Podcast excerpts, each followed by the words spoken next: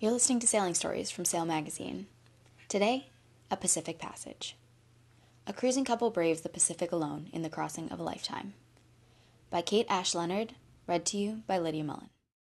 With heavy backpacks and our hands laden with as many grocery bags as we could carry, we trudged down the steep hill to our dinghy. I tried to settle my nerves. We were in Santa Cruz, one of the Galapagos Islands, gathering last minute provisions for what would be our longest ever ocean passage. Our next stop was French Polynesia.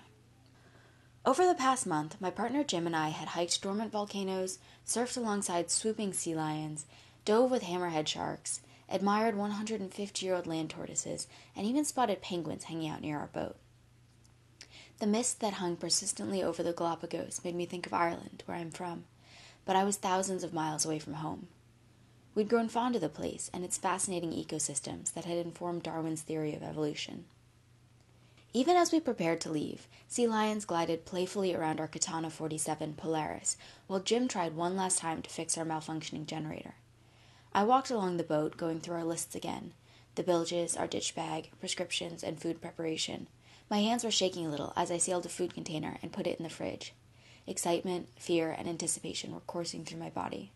With nearly 13,000 miles of our circumnavigation already complete, I knew we were capable of tackling this passage, but we had a healthy respect for what we were about to do, and everything that could go wrong.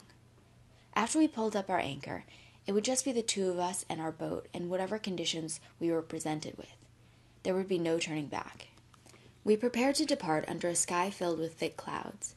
As we stowed items, rolled up our sunshades in the cockpit, and removed our two helm covers, I could see neighboring boats closing hatches and companionways, shutting sliding doors, and locking themselves cozily inside with no intention of leaving. Ordinarily, we would not choose to depart with such ominous conditions circling us, but our allocated time was up. We tried not to overthink things, but it all felt a bit wrong. The bad weather and a few issues that had cropped up meant we were leaving in a less than optimal state. But with the engines purring and Jim at the helm, we began to navigate through the overcrowded anchorage. The wind brought the worst of the clouds overhead, and rain began to beat down, making it difficult to see. I ran below to get our rain jackets, and finally, properly dressed for the weather, I glanced back at Santa Cruz, the last land we would see for weeks, maybe even a month. Clear of the anchorage, we raised our mainsail, unfurled our Genoa, and got under way. I caught Jim's eye and there was a silent exchange, as if speaking would break some delicate balance that needed to be maintained. It was like we were holding our breath. Then the clouds gave way to sunshine, and the wind became a perfect 120 degrees for catamaran sailing. We both exhaled. Maybe this was going to be all right after all. One of the most important things for us setting out on a long passage is to establish a sustainable routine, starting as we mean to go on. We sat together over dinner at 6 p.m. sharp and marveled at the sky ablaze with fierce reds and pinks as our bows pointed towards the setting sun. By eight o'clock, it was time for me to go down for my first three hour sleep. We rotate watch every three hours through the night until 8 a.m. During the day, the schedule is less rigid. Those first few days are always tough because breaking sleep into short blocks really interrupts the circadian rhythm. After a couple days of not sleeping properly, though, the body craves rest, and usually it begins to do as it's told. For the first few days, we sailed southwest in confused seas in search of the trade winds. The unpredictable rhythm of the boat's movement, caused by large swells hitting us from a variety of angles, meant life jackets and tethers were essential. The odd wave crashed over our back steps, soaking whoever was at the helm. Each morning, flying fish were nestled in every nook and cranny of the boat imaginable, and black squid ink threatened to leave a lasting mark. Inside the boat, although it's a relatively stable catamaran, cooking and moving around became hazardous. Planned meals were put on hold, and we diverted to our easy menu for things like pasta and noodles instead. Sleeping remained difficult as waves pounded the inside of our hulls like a drum and ricocheted, creating loud vibrations that jolted us awake. I hoped for more consistent conditions, and finally, at around 5 degrees south, we found what we were looking for. Instead of hitting us side on, the swell was now firmly behind us, the wind a steady 15 to 20 knots. Polaris was gliding along effortlessly at 10 to 12 knots. We had found the trade winds. Tapping into a freezer packed full of mahi mahi from a huge catch en route to the Galapagos, I was able to cook again properly. We began to eat our way through fish tacos, creamy fish pie, grilled, fried, and baked fish. We were both able to get quality sleep again, and life on board was good. Looking off our stern at the colossal swell pushing us forward as we surfed down its waves, I thought about how we were changed forever and could never go back to who we were before we embarked on this way of life. I was glad we found the courage to take those first steps, quitting our jobs, buying our boat, and becoming full time liveaboards. We were following in the footsteps of the sailors we'd been inspired by. We exchanged emails via satellite communication most days with a group of five other boats on the same passage. Some were ahead and others behind, all at different latitudes and longitudes. Contact with others provided us with a bit of perspective, a reminder of the world outside of our hulls. We swapped ups and downs as well as recipes with the other boaters and tracked our relative progress towards French Polynesia.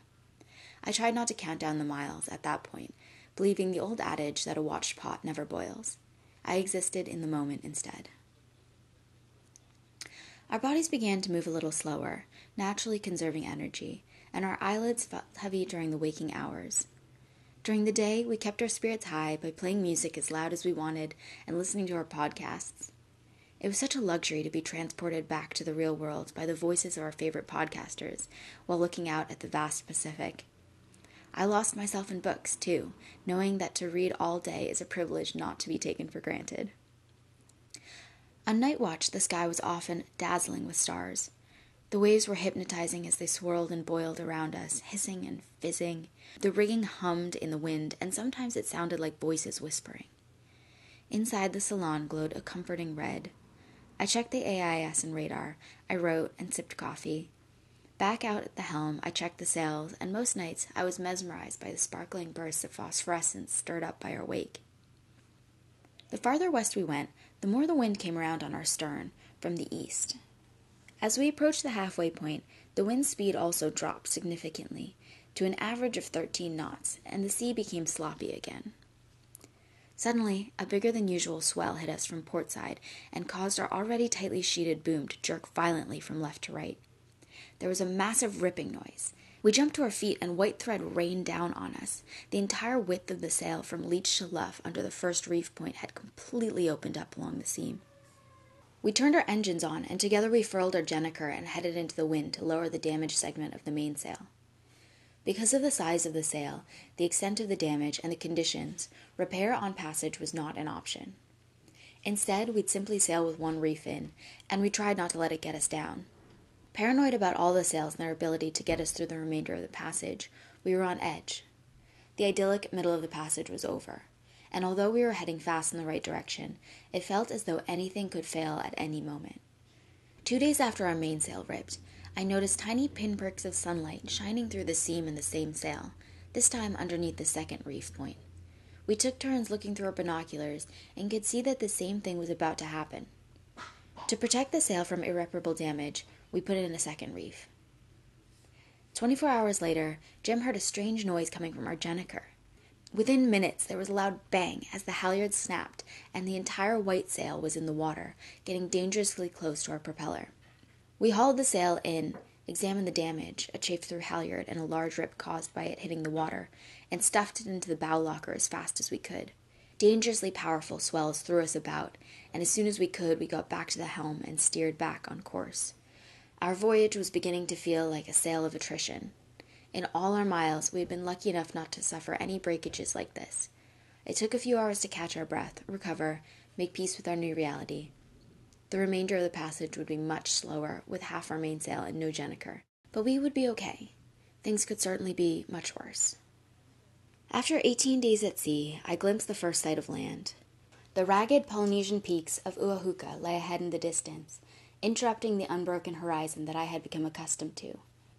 Jim joined me at the helm as we turned into Taiohae Bay, Nuku Hiva, a few hours later, and with the biggest smiles on our faces, we carefully put away our sails. It was time to let go of the safe little microcosm of life we had established on board for the last 3,000 miles. The simplicity of only needing to care about the here and now was replaced by taking those first shaky, uncertain steps on land, adhering to its formalities and customs, meeting new friends, and exchanging passage tales. We made plans to hike the mountains around us, swim with the manta rays in the bay, and go fishing for yellowfin tuna. Later, we would explore the remote atolls of the Tuamotus archipelago, where we would paddle, dive, and kitesurf the pristine lagoons, and have barbecues and sundowners on the beach. We looked forward to swimming with the humpback whales and climbing as many mountains in the Society Islands as we could. All the highs and lows of our voyage had been building up to this point. We did it, just the two of us, like we dreamed we someday would. There was nowhere else in the world we wanted to be. Kate Ash Leonard and her partner Jim are over halfway around the world and are currently cruising the islands of Fiji on their Catana 47 catamaran Polaris. You can follow them on Instagram at sv underscore Polaris and check out their blog svpolaris.com. This has been a sailing story from Sail Magazine. For more, visit us at sailmagazine.com.